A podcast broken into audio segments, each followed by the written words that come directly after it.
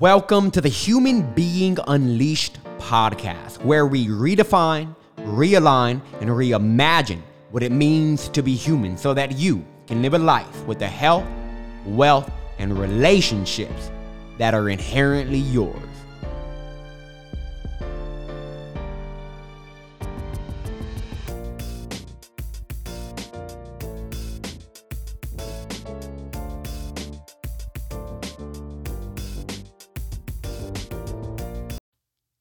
Imagine a world where children grew up and never had to take anxiety medication, antidepressants, or do things like have to go to therapy their entire life. I mean, imagine a, a place of mentally and emotionally fulfilled children who knew how to handle their thoughts, process their emotions, and reorganize their nervous system so they can thrive.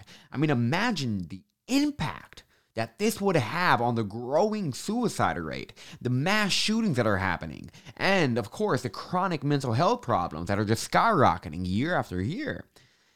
I genuinely believe, along with my crazy business partner and a couple of other people, that such a place can exist, no matter how crazy it sounds. In fact, it's actually not that crazy at all when you realize that the technology that can accomplish this exists today. And I'm going to share a crazy simple idea that could change the world as we know it and provide parents all over the world with the peace of mind knowing that no matter what happens, their children will be resilient enough to handle anything that comes their way.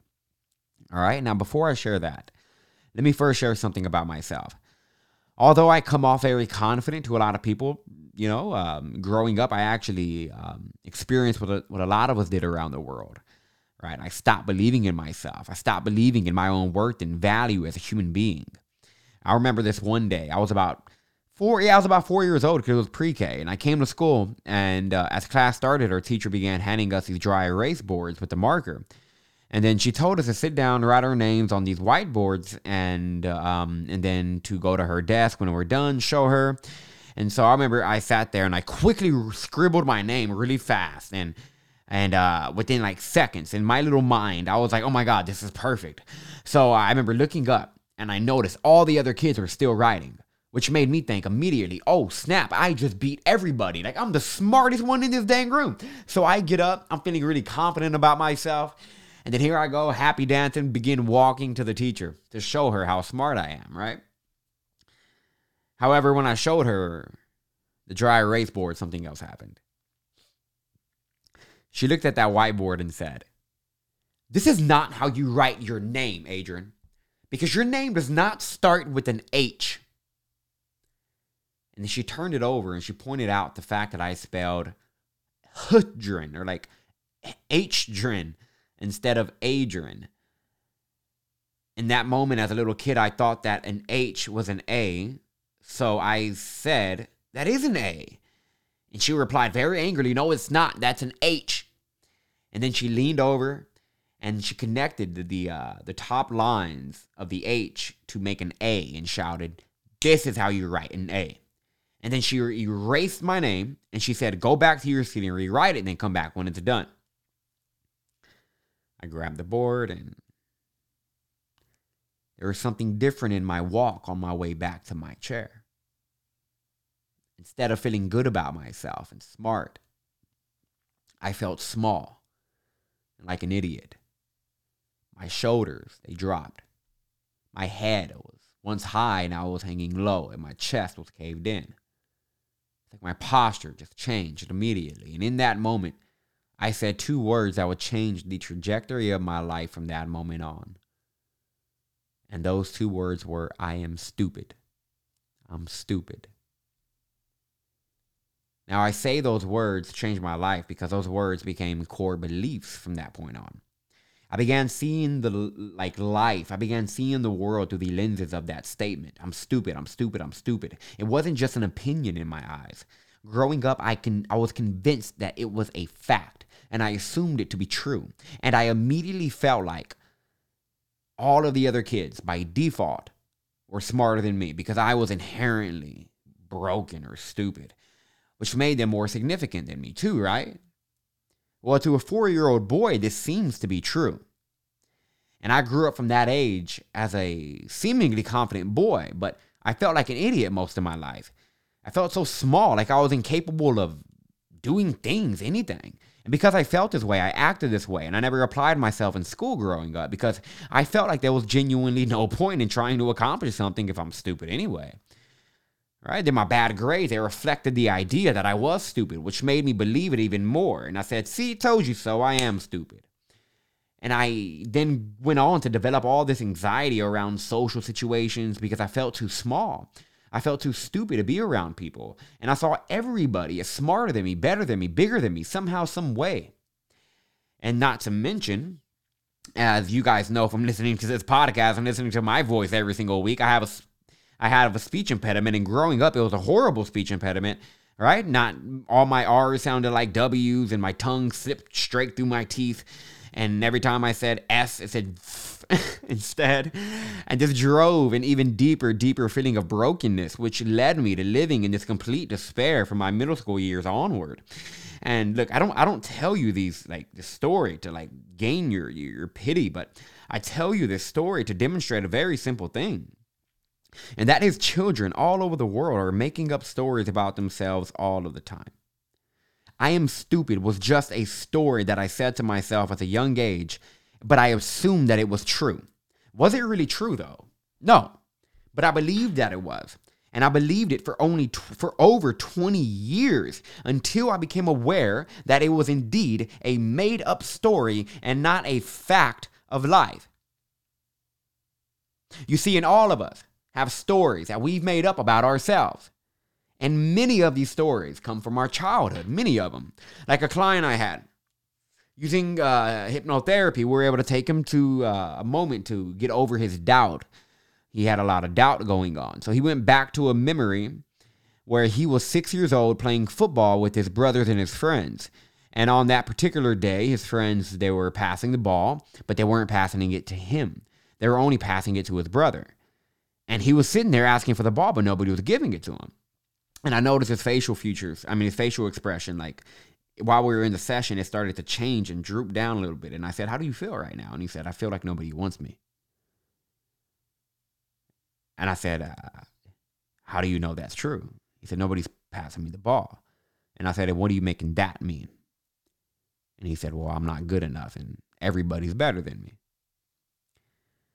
Well, you see why he had all this doubt and why he compared himself to others as a grown man because that story he created at six years old, that story that he wasn't good enough and that everybody was better than him, was still driving his feelings towards himself. And like my client, we all assume certain things to be true about ourselves based on events we experience.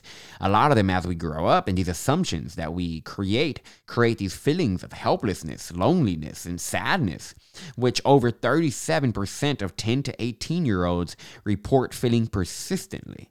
And then to make it even worse, most kids don't even know how to handle their feelings and they don't know how to understand them, and we don't have the adequate support. So they just keep these feelings repressed, which over time can be exhausting for, I mean, honestly, just about anybody. And uh, unfortunately, some people get exhausted to the point where they feel like there's no point in living at all. It's like every single year, more than, I forgot the number, or yeah, more than 800,000 people lose their life to suicide globally.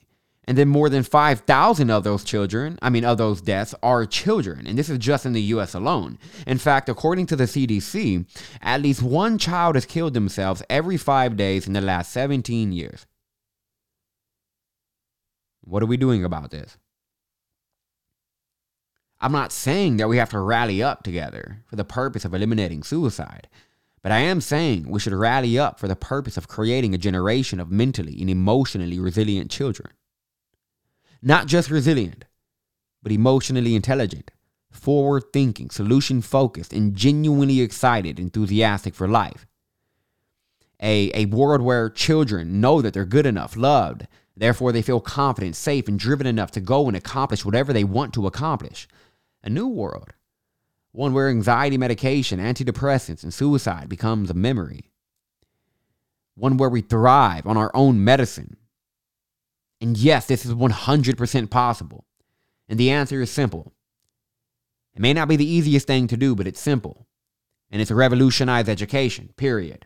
You see, this idea of revolutionizing education came to me after me and my business partner. We helped a few hundred people overcome anxiety, depression, fears, self sabotage, and um, all of that using, as you guys know, neuro remapping, which is a blend of hypnosis and timeline therapy and NLP, a couple of techniques and using a lot of timeline therapy, we we guided our clients and we guide a lot of our clients to the imagination, um, not to the imagination.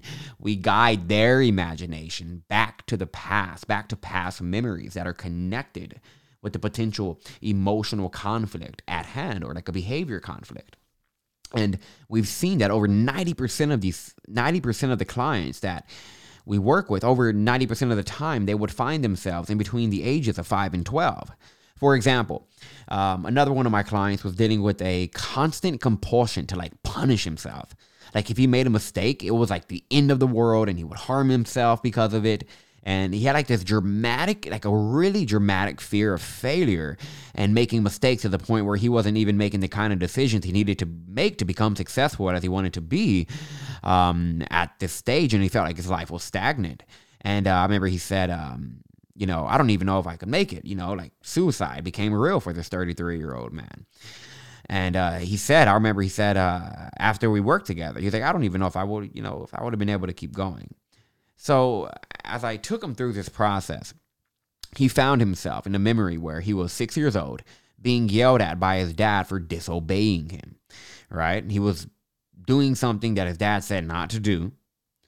And he was like, My dad's about to throw me outside for being really bad. Then I asked him a really important question, as you all know What are you making this mean? And then he simply replied, I have to be perfect or I don't deserve to live. Huh. Pretty dramatic story, wouldn't you say? But he's a little boy. Of course, he's going to dramatize it.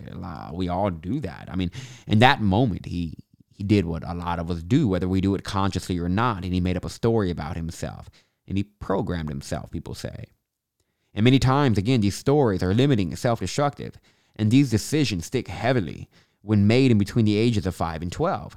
So I thought, what if my client at six years old at that moment could have said, you know what, my dad might be having a bad day, but he loves me and I am good enough no matter what? What would have happened then? I mean, if that would have happened, my client would have never had to deal with this problem in the first place. And then I thought to myself, what would my client would have needed? What would he have needed at age six to be able to make that kind of decision, to have the capacity to make that decision? Then the answer, it quickly came mental resilience and emotional intelligence. Huh. So, if we normalize mental resilience, mainstream emotional intelligence in every household around the world, we can literally stop suicide dead in its tracks while simultaneously creating a generation of individuals who move their life and the world forward. Because resilience is the ability to bend and come back. Come back to yourself. Come back to the fact that you feel it in your bones that you are loved, worthy, and whole just as you are. Because when somebody is truly resilient and emotionally intelligent, they, they never question whether or not they are good enough, loved, cared for, or wanted. Instead, they feel it in their hearts, in their bones, in their nervous systems, and that they're worthy, that they're deserving of a beautiful life because their brains and hearts are in coherence. You see, if somebody loses their life to suicide, it's because there's a genuine belief that they are not worthy, loved, important, and they don't see a point in living. They have so much pain, they genuinely believe there's no other way out. And all we have to do is equip and empower children with the tools to bend and never break. That's it. That's not even the best part. The best part is that if we do this, we will literally simultaneously birth an entire generation of children who believe in their ability to overcome any challenge by using their unique skills, talents, and perspectives, and they will feel valuable to the human race. They will feel like they belong and there's a reason for being. So, not only can normalizing mental resilience and emotional intelligence in society, in suicide, but even better, it can create an entire new world of possibility. And so, at this point, the question comes to mind how do we do this? How do you build a generation of children who grow up with the mental and emotional capacity to handle themselves and always know that they're worthy and deserving of a good life and therefore go and create that? Like I said, it may not be the easiest thing, But together we can do it. It's more simple than you think. The first step is to humanize education. There's three parts to this. This is the first one. Humanize education. When my nephew was eight years old, he experienced something some of us can barely even imagine experiencing. His mom suddenly passed away with zero warning. He literally went to sleep one night with his mom, woke up the next day, and she was gone. This left him in shock. Can you imagine what this did to his nervous system in that moment? Suddenly, without his best friend, his mom that he loved like so much, like broke our family's heart into pieces when we lost her. And what broke us even more was the fact that my nephew had to grow up without a mom. In his mind, he didn't understand how or why it happened. And he definitely didn't understand how to handle the emotions that came with it. Still to this day, I only saw him cry maybe like twice, three times. So one day I asked him, I was like, How do you feel? Not about his mother being dead. I just asked him how he felt. And he replied, I have anxiety. I get anxiety at night sometimes. And I don't know like how to deal with it. I was a bit taken back. I sat there and I wondered. Why didn't he know how to deal with this? Here he was being educated every single day. Yet he knew how to add, subtract, multiply, divide, but he had no idea how to handle his feelings. Why are we not teaching this to kids? If they're not thriving in the classroom, there's something emotional happening. So, why are we not working there? I'm not saying that what we learn in school is pointless. I mean, a lot of it is, but not everything. It's not. But the fact of the matter is, is that we are not being helped by the information we are learning. Truly. So many children are suffering mentally and emotionally, regardless of their grade on their report card, and we are ignoring that. Our education system simply is not designed to tend to all the dimensions of the human experience. It's not that the education system is broken. It's built, it's doing exactly what it was built to do. Produce everybody who thinks alike and thinks very, very narrow and ignores their entire experience. It's designed to focus on the intellectual faculties of the human experience. And this is a problem because we have mental, emotional, and somatic experiences that are very real for all of us. And my nephew had to deal with some of the heaviest grief after losing his mom, and he didn't know how to fully process what he was experiencing. How many other kids you think are dealing with anxiety or big emotions without a clue on how to actually understand and handle what's going on? More than we know. In fact, 9.4% of children aged 3 to 17 globally have been diagnosed with anxiety disorders, and 4.4% have been diagnosed with depression. That is over 8 million kids a year. By simply teaching children how to properly handle their emotions and process their thoughts, then they will be able to live without having to experience these kind of things. You see, because anxiety and depression, these are not byproducts of just being alive. They're byproducts of energy suppression or simply not knowing how to feel your feelings all the way through so they build up.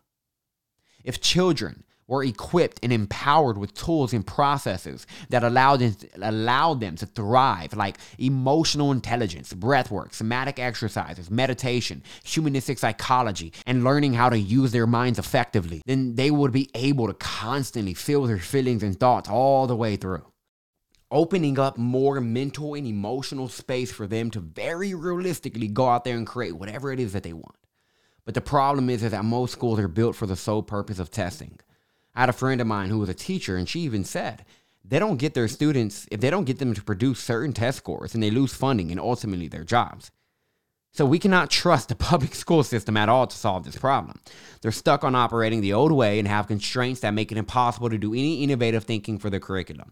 Therefore, we need independent entrepreneurial endeavors that are working to fill this huge mental health gap by building something that focuses on developing the mental and emotional skills needed to fully process emotions, understand and use their minds and reorganize their nervous systems. Then we can very realistically get suicide at the root. But if we're going to get to the masses to adopt such a focus and get children that want to learn how to become emotionally intelligent, then we have to do two more things. And that moves me to the second part of these three, and that is gamifying emotional intelligence. Gamifying it. You see, if we're going to require something for our children to go through, might as well make it really fun for them, right? In fact, that's the only way to get them to want to go through it. Thankfully, guys, the people who spend all their time gaming, they've already figured this out. time and time again, gaming proves time and time again to keep students more engaged than any other form of uh, education. A study done by Science Direct in 2020 showed that when teachers gamified their curriculums, their students became more engaged. Up to 67% of them said that they looked forward to learning when the education was gamified and they were happy to come back to school. Not to mention, this also led to an increase of up to 89% for students who were educated using gamification factors. And this is this is due to the simple fact that gamification releases dopamine in our brains. And a study done in 2001 by a group of scientists and psychologists showed that when dopamine was present, people would not only perform better, but they retained more information as well. They retained it a lot better because it, it leaves you feeling more motivated to learn. So the children will take it up on their own initiative to learn and implement that because their reward center will be turned on right? There's so many ways to gamify our learning experience too. And by doing this on a global scale, we can easily create a world where children want to be the best version of themselves because it will genuinely feel good to do so and it will be fun. And this also leads to more intelligent children. And that's because gaming strengthens something called divergent thinking. And divergent thinking is the ability to see a problem from many different angles and find solutions to find multiple solutions, should I say, to come up with the, um, I mean, multiple ways to come up to a solution. The more divergent your thinking is, the better off you are when it comes to personal problems as well. You don't get boxed in and feel hopeless without a solution. Instead, your mind has a natural tendency, it has the neural pathways to seek multiple solutions, leading you to becoming more resilient in the face of, of adversity. So, gamification is a win win solution when it comes to building a thriving society through education. Now, I know this all sounds good, but how are we how are we actually going to get, get get the kids to do this other than gamifying it? Is there another way? Well, there is. There's an easy solution. So a a good friend of mine named Stephanie um, Schoolmeister, um, who is going to be doing some big things with us, and we're going to talk about that in a second. But she is a social and emotional specialist. She's been doing it for over 31 years, with working with children and teaching them how to rise in resilience and really become their own superhero. And um, all of the children that she was working with, they were suddenly thriving in class. They were building healthy social lives. They were thriving outside of the classroom. And um, one of the coolest things that she shared with me was that one day she found out that her fifth grade students were coming together after school and on weekends to build a slide presentation to teach their parents and other kids how to use the social and emotional tools they were learning from Stephanie. How cool is that? I tell you this because it shows what happens when children are allowed to lead themselves. They will be constructive with their time and use it to help others every time. This is a natural tendency in all of us. And left alone, children will learn. They will learn to own their own leadership and use it. But we have to empower empower children with the decision making and freedom to do that. We will not teach them emotional intelligence and mental resilience by telling them to do specific things every day. We instead just equip them with the tools and let them be on their own which ones they want to use and how often they will use them and when they will use them. Let them find their own way and they'll actually want to. You'll be surprised at how children lead themselves when you allow them this level of independent thought and experimentation with what with what works best for their own minds and emotional bodies. That sense of empowerment will also release dopamine, serotonin, oxytocin, endorphins, which are going to lead to naturally wanting to take lead and move in a positive direction. This also means we don't build a set curriculum. Right? Of course, we build systems and processes that will teach them the skills that they need to have, but we don't force them to apply those things in any particular way. We let the children build their curriculum and follow their curiosity, and we have to let the children find opportunities to apply what they have learned. And trust me, they will apply the right tools at the right time if you simply let them use their own unique intelligence. That's it. And I know this sounds simple, but even starting with these three things in your household is more than enough to begin creating a new movement in the direction of holistic education and human humanistic psychology. You see, this entire globe was shaken to its core in 2020. We all learned very quickly how ineffective the old ways are. And now we see that we can do a lot for our children in the walls of our own home. And anybody can start applying simple practices in their homes to help the world in their own way. You don't have to be an entrepreneur to do this. I know said this is like for entrepreneurs to like solve this pro- entrepreneurs to solve this problem. But you just really have to be a human who wants better for the rest of the humans who share this planet with you and your child and your family. Whether you experience, uh, whether you have experience in these areas or not, should not stop you from equipping your children with the very simple tools that all of us have access to.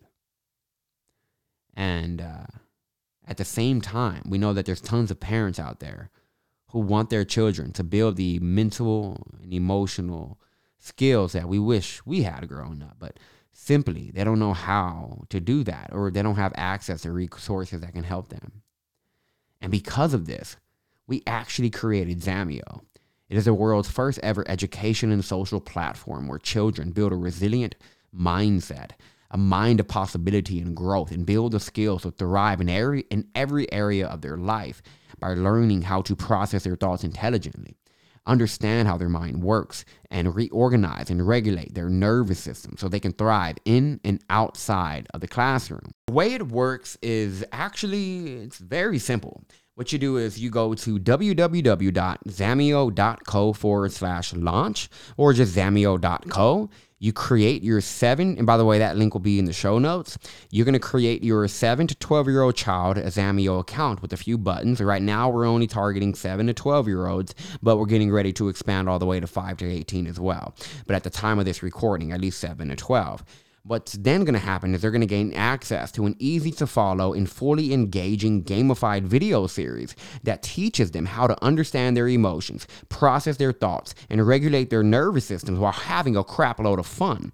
And then they're going to connect to a social platform that uses an AI algorithm to match them with kids who have similar interests and complementary skill sets to mastermind weekly so that they can support each other, problem solve, and create a sense of belonging and we are launching in September. So if you want to join the launch group, it's going to be free for 60 days. And then afterwards, it's only going to be $37 a month. But if you want to join the launch group and you feel like your child can benefit from having the mental and emotional uh, skills that you didn't have growing up, then just again go to www.zamio.co slash launch, or you can just hit the um, link in the show notes below. And our promise is that, uh, you see, what we're doing here is to help you result in a child who knows how to handle and control their emotions, express them intelligently, communicate, communicate confidently, and courageously be themselves while simultaneously building a solution focused mindset. No matter if you've tried all the parenting courses, books, attended the seminars, or even if you've already tried uh, everything or haven't even tried anything remotely close to this, this will help your children thrive and give you a sigh of relief as a parent knowing your child can handle anything that comes their way. Just go to www.zamio.co slash launch to get started with your 60 day free pass. And aside from that, let me end with this short story. One day I was um, in the backyard working on this Zamio, you know, um, company, and I was in the brainstorming phase at the time, and I decided to ask my nephew a very simple question. I said, "What what frustrates you the most about school?"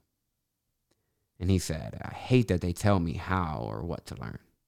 I said, "What do you mean?" He said, "You see, I like to learn, but I hate when teachers make me learn stupid things and tell me how to do it, like reading. I love reading, but when someone tells me how to read something or when to what to read, I hate it and I don't want to do it." I said, "So how would you change that?" He said, by letting us learn what we want to learn and do it uh, when we want to do it. I said, and would you actually do it? He said, yeah, because I would want to. What a genius little boy he is, huh? I say that not to single him out, but I say that to highlight the natural genius that exists within all children. Again, I tell you this story because it's evidence that our children have the solutions, and if not, they have the resources to solve them. We just need to make sure that they have the emotional capacity to do so.